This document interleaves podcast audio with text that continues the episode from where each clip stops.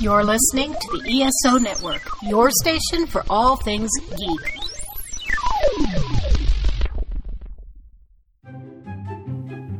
What is the Geekly Oddcast?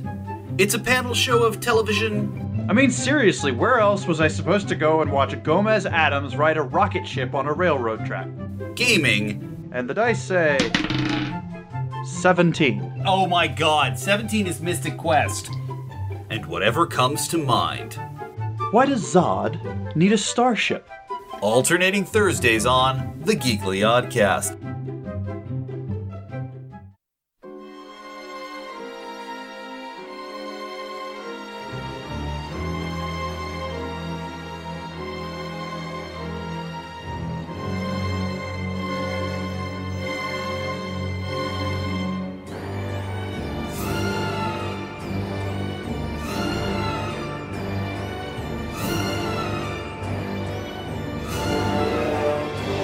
Hello, and welcome again to the Monster Sci Fi Show podcast. I am your host, The Monster, and yes, I am still alive, unfortunately, or fortunately for some. So, yeah, it's been a very long time since the last podcast, so many apologies, but not only did life find a way, but life really got in the way in a many wondrous things called life.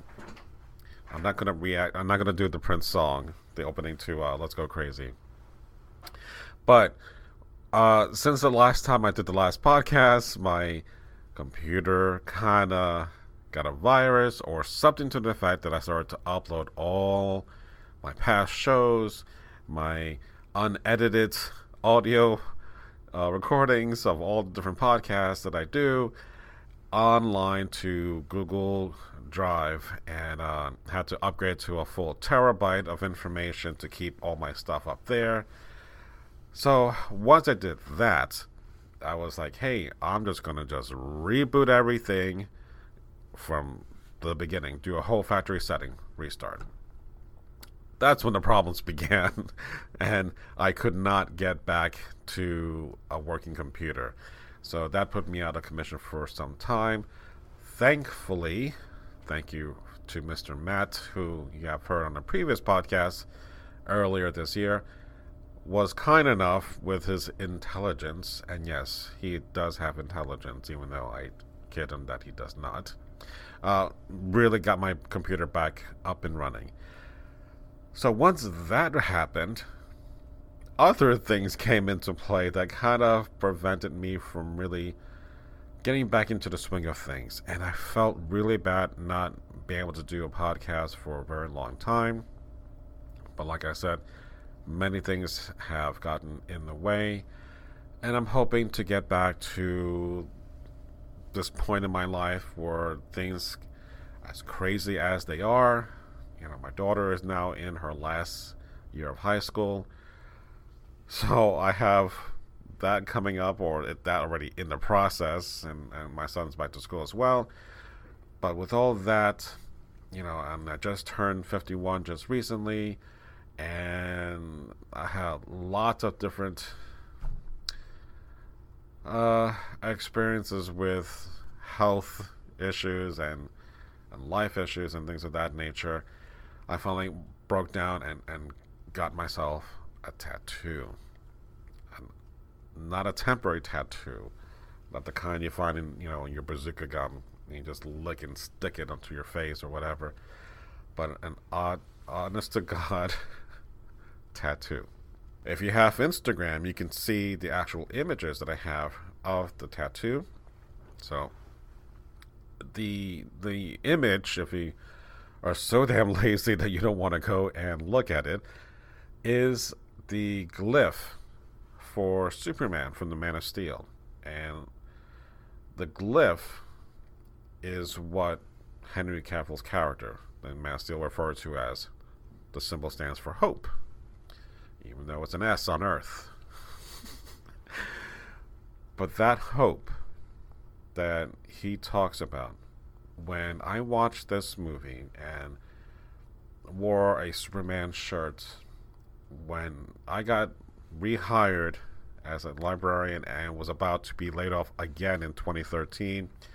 I spoke in front of the commissioners about saving our jobs. My wife was there. She went and spoke before me. Uh, Mr. Gene came after me. And underneath the shirt that I was wearing, I, I'm probably told the story already, but I had a Superman shirt. So the picture is of Superman, and he's looking down, and he has his arms extended uh, at the elbow outwards. So when I have that exact same pose, and I look at my right arm, which is my my dominant arm, that's where I have my tattoo. Now, the reason why I had that because that gave me the strength. Psychologically, it gave me the strength to do something I've never done before, and that's the public speaking on a grand scale, so to speak. And when I do run, I listen to the Man of Steel soundtrack by Hans Zimmer. So combine those two things. It means a lot to have that symbol on me as a reminder that as tough things get in my life, there is always hope. And the people that are in my life, I want to be able to give them the hope that they need in case of an emergency. I'm there to help them, that they're not alone. So, not that I'm asking them to call me Superman or the Man of Steel, but it has a very deep meaning for me. And I'm not doing this to be self grandizing myself to a higher plane, but it was just more of when I get down or if I'm running and I need a, a, a certain boost, like when I listen to the Man of Steel soundtrack, even if I'm not running, I feel my adrenaline pumping and I get into that mindset that I can do this. I can go ahead and achieve whatever it is that I'm doing or get past this point to be in a happier place. So every time I clench my fist and I look at my forearm, that's when I get to see that tattoo. And a tattoo is pointing towards me, not the other way around. Because one of the things that a, the tattoo artist, um, whose name is Ozzy at, at Tattoos for Lou, so the little promo there, had asked me right before I did this how to put how to put the actual placement on there, and he talked about it having face down, and and luckily, you know, as my family and my wife pointed out, no, it should be facing towards you because the tattoo is for you, and that made the, the confirmation even more cemented because she was right. It, it, it is for me. So when I show my tattoo, it's upside down to you, but it's not for you. It's just for me. So, but I'm happy I got to do that. It, it's something that I never thought I would ever do. Took 51 years to get there, but hey, I'm a rebel. Not the Star Wars kind of rebel, but the rebel yell. Ow, it hurts. Let me tell you, it really did hurt. And it was just aggravating for a whole hour. And I'm like, yeah, I know. You're a pussy. it's okay. I don't care. I made it through. I earned my rank, so to speak. I uh I'm done. I'm good with this one tattoo. So I don't need any more. All right, so that's what I've been doing. And literally every day I, am like, oh my God, I really want to talk about this. I really want to talk about this. I, I God. Or, or getting together with Gene is, has been the exact same problem, you know. Oh, we got to talk about this. And, you know, luckily we got to see a couple of things. Um, well, we saw separately was the Ant Man versus Wasp, which we both didn't like, and the Mission Impossible movie, the last one, that uh, Tom Cruise, which honestly it should be the last one. I'm kind of done with Mission Impossible. So hopefully on a future podcast we can talk further about those movies, but I really want to get back into the swing of things. So when I do my sci fi news, I do a big three topics for the week. And for this week, I am going to be talking about a couple of things. We have the CW finally announcing the crossover big event for 2018. I will be talking about the Watchmen now series on HBO that's coming soon. We also have the Star Trek debacle or the the Chris crisis or the Chris squared crisis, uh, where Star Trek 4 may be in jeopardy. And then after that, I'm actually going to be talking about Disenchantment, the new Matt Groening series on Netflix. Who, if you know The Simpsons or Futurama, he has a new series on Netflix. So I'm going to review all 10 episodes quickly within the next 20 minutes because I have to go back on the desk because I'm doing this at work during my lunch. So let's get started with this. All right. So the big news that they finally came out just uh, earlier this week. There's a new poster for the crossover. So which starting on December 9th, which is on a Sunday, which is weird. The Flash is going to start off the the beginning of this trio, and then December 10th is Arrow, and then December 11th is going to be Supergirl. So kind of a, a, weird reverse because normally last year it was Supergirl, Flash, Legends, and then Arrow. Previous year, the ones uh, all four episodes, which I was like, I watched a whole episode of Supergirl that had nothing to do with that whole crossover except for the last two seconds. So here she's now the anchor for this crossover, so that's kind of interesting. The big news that we're going to be getting out of all of that is that we're going to get Batwoman, played by Ruby Rose. And if you've not seen her, she is on Orange is the New Black. And once more, the douchebags on the internet who are hating people for whatever reason as dumb as they are, are really aggravating the hell out of me to make these actors leave social media.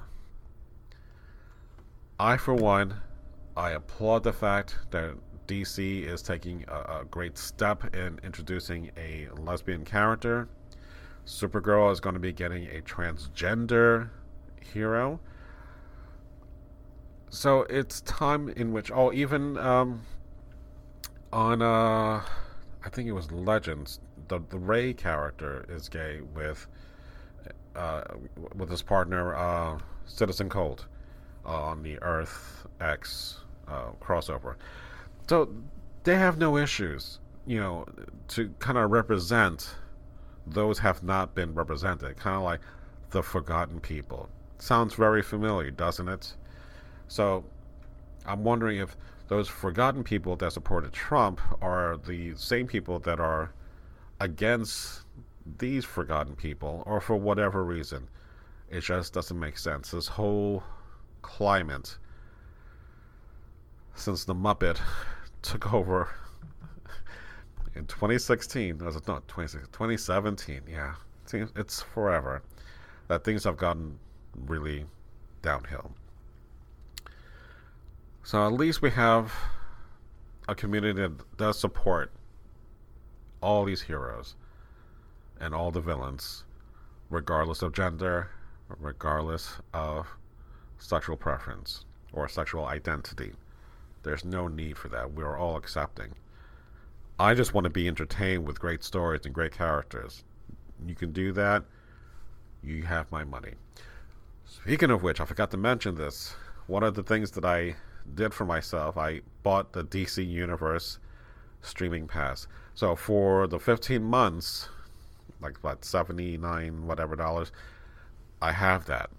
I'm now waiting for that to happen. So I promised myself that was the gift aside, aside from the tattoo, but that was more from the family. But the streaming service, I really wanted that because I'm a big DC fan and I love Marvel just as much. But honestly, when I look at, we talked about this many times before, the, the Marvel property as a whole does not compare anywhere to the DC side. And since I'm talking about DC, there's something I, I'm like, how could I have missed this? But there is no more DCEU, which is the DC Extended Universe for their movie franchise. Now it's the the Worlds of DC. That's the new name for that universe or the movie franchise. Okay, we'll go with that. It's it's much better than the Sony's take on their movies with their heroes. Honestly, it's only one hero. But they're referring to as it's Sony's universe of Marvel characters. So the acronym is SUMK. SUMK. Hmm. I like that sound. SUMK. Anyway, let's move on. All right. Uh, let me skip over to Star Trek 4 real quick.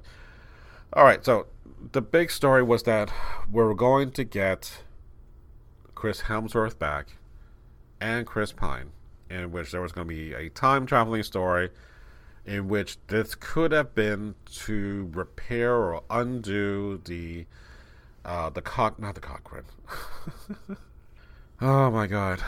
The Kelvin timeline. I'm getting too old or I'm just so damn rusty from not podcasting because I I should have known this off the top of my head. All right, so the Chris's, Chris Hemsworth, which was Kirk's dad, and Chris Pine, which is James Kirk, were in negotiation and basically walked away from the table. Why? They don't really need the money, or at least don't have their talent's not meant by serious cash. So the problem lies had Star Trek 4 taken place shortly after Thor Dark World and have Star Trek 4 taking place for Chris Pine shortly before Wonder Woman, I would have said you could have bought them both for a song easily. Not a problem. But since then, you have Chris Hemsworth who did Thor Ragnarok, which was hilarious as can be, and of course the Avengers Infinity War. And then you have Steve Trevor or Steve Chris Pine playing Steve Trevor from the Wonder Woman movie, and in the sequel, which is not really a sequel, according to uh, Jenkins, Wonder Woman eighty four. So you know, their demands are going to have to be met. The problem lies because of the Star Trek financial situation. It's like paying Robert Downey Jr. his salary, which is the budget for the movie itself. And then you need to pay f- and, and get a budget after that. So double that, and maybe you can squeak out a, a, a crappy Netflix movie because you cannot afford to keep both actors on a high salary and then put a budget on top of that and expect it to f- perform better than the last two sequels. And the problem lies as sequels continue, the profit is going to dwindle. The the anticipation of a new movie, unlike Marvel, Star Trek doesn't have that kind of return on investments. Granted, you have two big names that are going to be in this story, and if the story was going to reconcile the Kelvin universe as if to wipe it out, so that you can then do a combination of what you will have on Star Trek Discovery, being on the new Star Trek movies. I don't know, but you know, the reason why they're separate is because of that Kelvin timeline. Paramount has one thing, CBS has another. But there was a one-time discussion of having both come out, basically be re- reunited, and that's not seems to be going that way. But in any case, we just cannot afford their salaries. So does that mean we'll get the Quentin Tarantino movie instead. not for some time because he is busy doing the the Manson murder movie, and that is filming right now. Should be released sometime in 2019. So, if I'm going to be optimistic, maybe 2021 is when we'll probably see the next Star Trek movie if Tarantino still wants to do it by then. So until that time happens, no one's going to care about Star Trek unless Discovery season whatever is still going on. So the other thing to note also is that we're going to get another Star Trek series with Jean Luc, uh, based fr- from Comic Con. He says, Jean Luc is back. Okay. What about everyone else? he made no mention about anyone else. So, my thinking, and I would love to see how this would be. This is going to take place 20 years thereabouts after Nemesis, which I'm planning to go back and do Oh my god, that Star Trek, not the Star Trek rewatch, but my rewatch series, Nemesis was going to be next in the play because I rewatched it and I never got a chance to record it, or at least finish the recording because, again, damn laptop.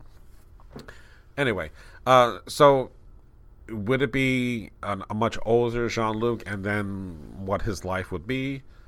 Maybe. Would it be an alternate universe version of that character? Hence, why you would have the Kelvin timeline kind of play into that. I don't know. Because I always thought, well, if you're going to have that alternate universe in which Vulcan is destroyed, you're going to have to not necessarily have the same characters, or the characters that you know are going to be completely different because situations are not the same. So we'll see what happens with Jean Luc, the series. uh, but in any case, I don't know what to do from this point on, other than trek on with Star Trek Discovery and hope for the best. But honestly, they cannot afford the salaries. And unfortunately, I think that's what's going to kill Star Trek 4 from even happening. And that's sad to say. Can you do this movie without Chris, Helmsworth? Yes, you can. You just don't do a story with him, as Kirk said. Can you do this story without Chris Pine? Not really. Uh, yeah, you can't. You you, you really established that's his Kirk, and that's the Kirk we're following right now. I don't see this being up for other negotiation unless we can only afford one Chris's. Sorry, Helmsworth. Point break, take a break.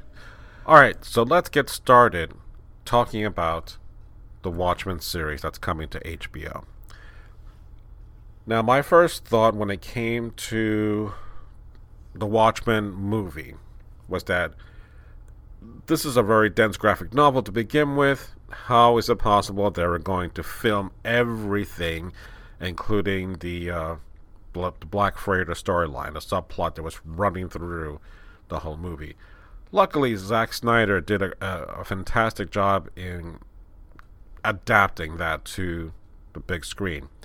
The only difference that he had to do was, if you have not read the book, spoilers, but there's a squid, a giant squid in the climax of the story that causes a lot of destruction. But basically, he was able to come around to fix that problem to make it a little bit more um, within the story um, parameters to make it more on, on, that level. A giant squid was just a little too campy. But again, books are one thing and movies are another thing. But I enjoy that movie immensely. Now, having heard about this Watchmen series, uh, that was something that I thought it might be a stretch. Uh, only because that's a closed story. That universe is kind of closed unless they're planning to play within that time frame in which while this was going on in the Watchmen, there happened to be other heroes or other hero or villains or storylines going on while that was going on. That was my mistake. Basically, Damon was going to look at it as not remaking that comic. Um, he was going to ba- basically make it a fresh storyline set in present day with new characters.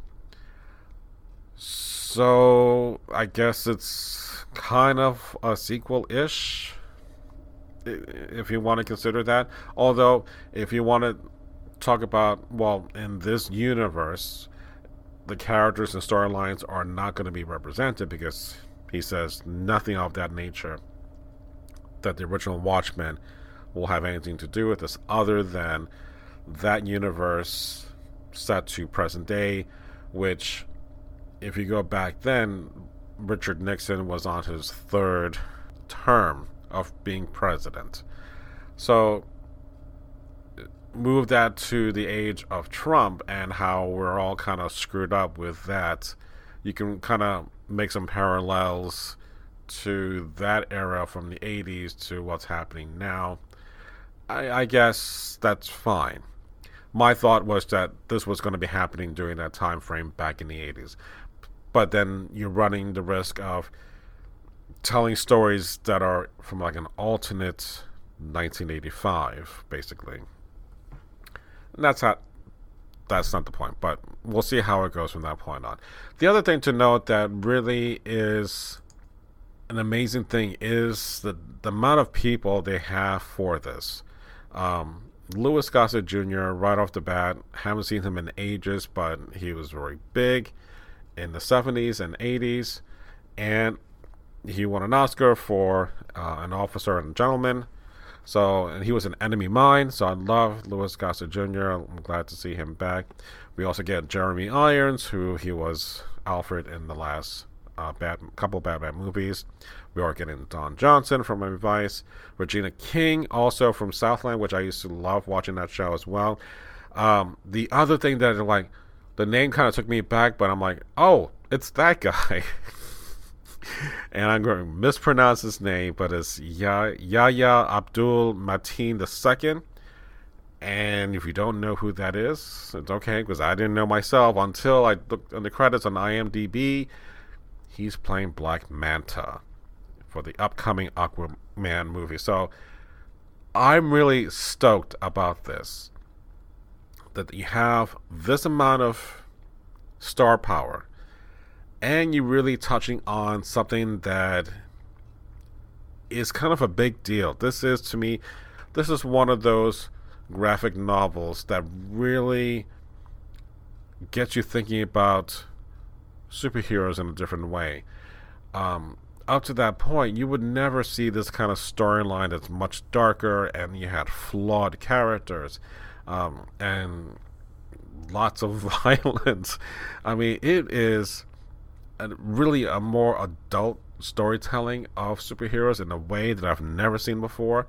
So it does have an enormous task ahead of itself, considering from when the graphic novel first came out till when the movie came out not that long ago till this atmosphere that we have now in which we have a lot more TV and movies that have pushed the envelope as far as what Watchmen first produced.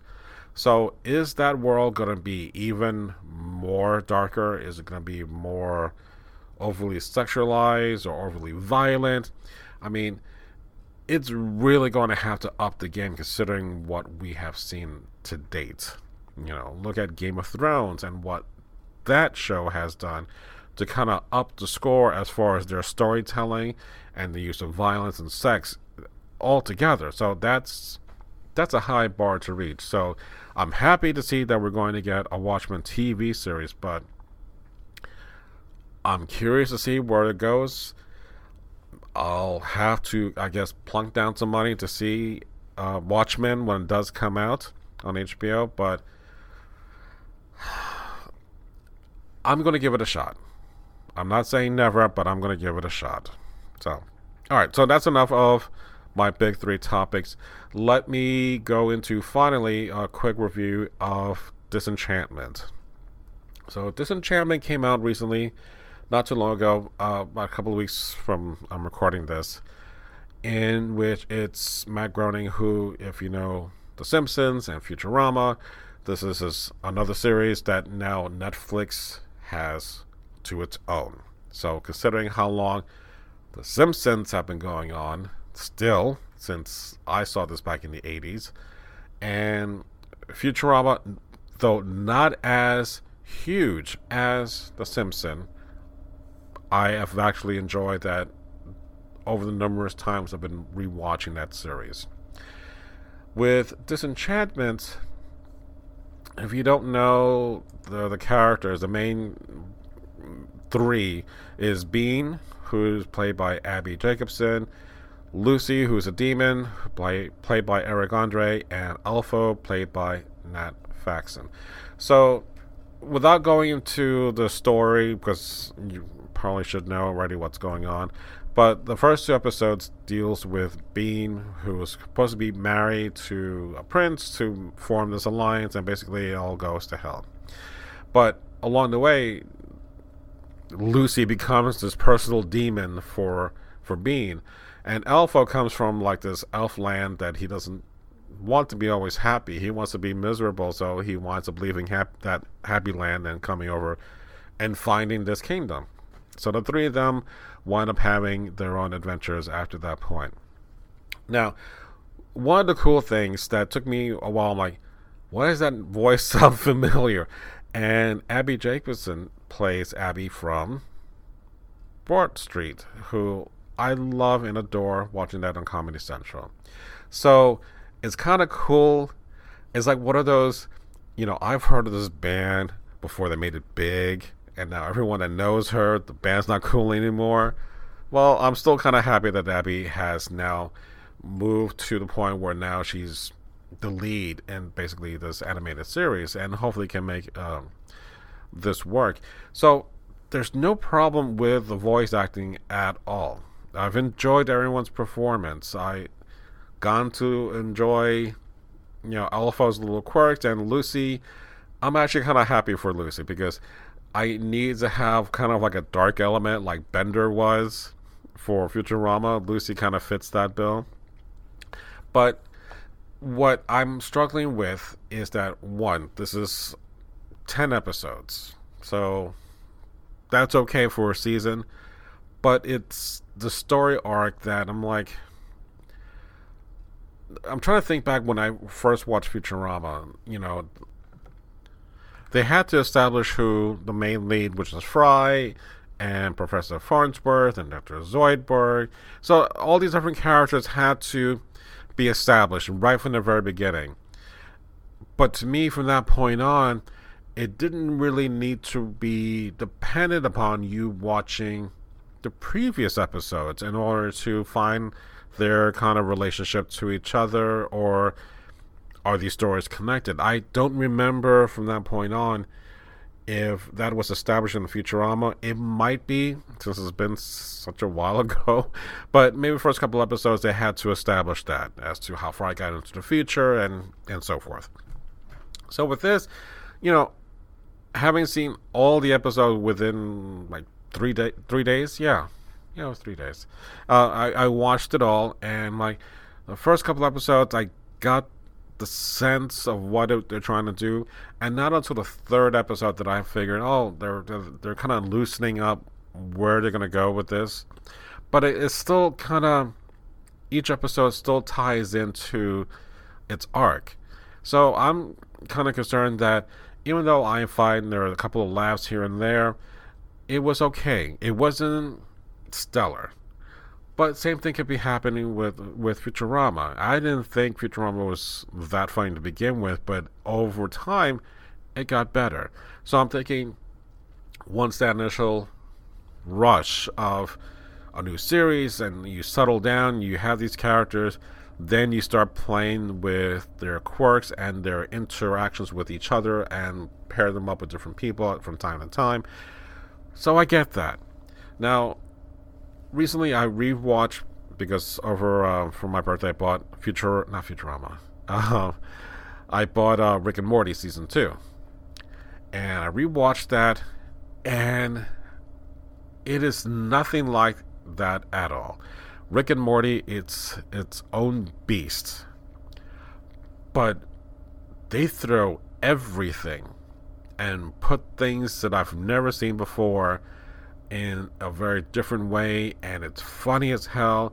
And even though it's crude and and loud and very adult I enjoy the hell out of Rick and Morty. Like it feeds a lot of things in my life that I need to kind of like laugh and, and just like be shocked by at times Disenchantment you know, it, it's very light. It doesn't go for, you know, the hard R laugh, that kind of thing. It, it, it does what it does, like it does with The Simpsons. Um, but even with The Simpsons, if I remember correctly, when they did their own movie, and there were things that they were doing that I'm like, that's not very Simpson like. That seems to be like as a result of, like, The Family Guy, what The Family Guy was doing pushing the envelope and crossing that line of what you, a normal cartoon series should be. So, I haven't seen The Simpsons in ages, and I'm sure the exact same thing could happen for like South Park, and yet South Park is still on the air. Why? I have no absolute reason why that show is still on the air. But there, I guess there's some kind of following towards that. Not that I didn't enjoy the hell out of that TV series, but after a while, it was just the exact same thing. The kids never really grew up. It's the exact same premise, and the kids curse a lot, and you know, Cartman's a fat ass. That's all. So, could Disenchantment reach the level of that longevity that South Park has, or Family Guy, or The Simpsons? it's going to be tough if things don't progress further in the next coming seasons. So, again, I enjoyed it. I enjoyed the performance. I just wish, you know, let's not play it safe. Let's kind of push the envelope. I mean, for God's sakes, it is Netflix. You can basically throw out the damn book and really go to not something you have to do. You know, yes, your, your uh, what's that movie? Your Highness, the one with Danny McBride and uh, what's Padme's name? Annihilation. I see Natalie Portman. I'm like looking at all the different characters that she's played, and I can't think of her name. It's Natalie Portman. Uh, uh, Your Highness. I really hysterically funny. Uh, you can do, you know, Robin Hood or Princess Bride, which I think Princess Bride is probably the best type of fantasy that mixes humor that's appropriate. Disenchantment can get to that point in which I can start quoting Princess Bride easily because of what they wrote and how it is just so fun and beautiful and funny to watch that movie. Disenchantment can do that on, lo- on that kind of level, then they're set. They just need to kind of tweak what they're doing and just kind of push it a bit more. Not playing safe because it's, again, it's okay. I like it a lot. I've watched it all, but I want a little bit more. So I'm hoping that season two will get a little bit more. All right, so that basically is the end of my podcast. So I talk all about my big threes, and we talked about disenchantment. And I'm hoping, I am really hoping, and I'm desperately trying to get back into the groove of things, in which not only my podcast will be going back on on a weekly basis, but also Mr. Gene and I will get back to a similar groove in which we'll be doing our podcast as best as we can, as we've done in the past, and even more so in the future.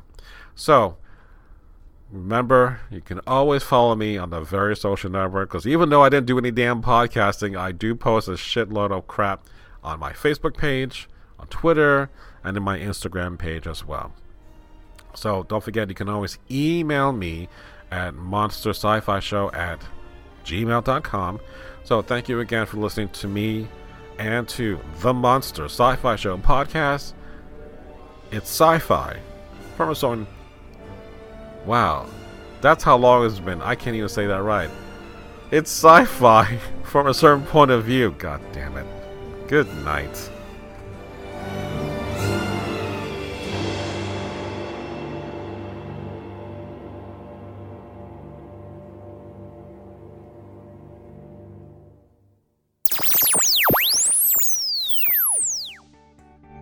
This has been a broadcast of the ESO Network. Be part of the crew and help support our shows by donating to our ESO Patreon or by shopping through Amazon.com or the TeePublic Store, which can all be found at www.esonetwork.com. The ESO Network, your station for all things geek.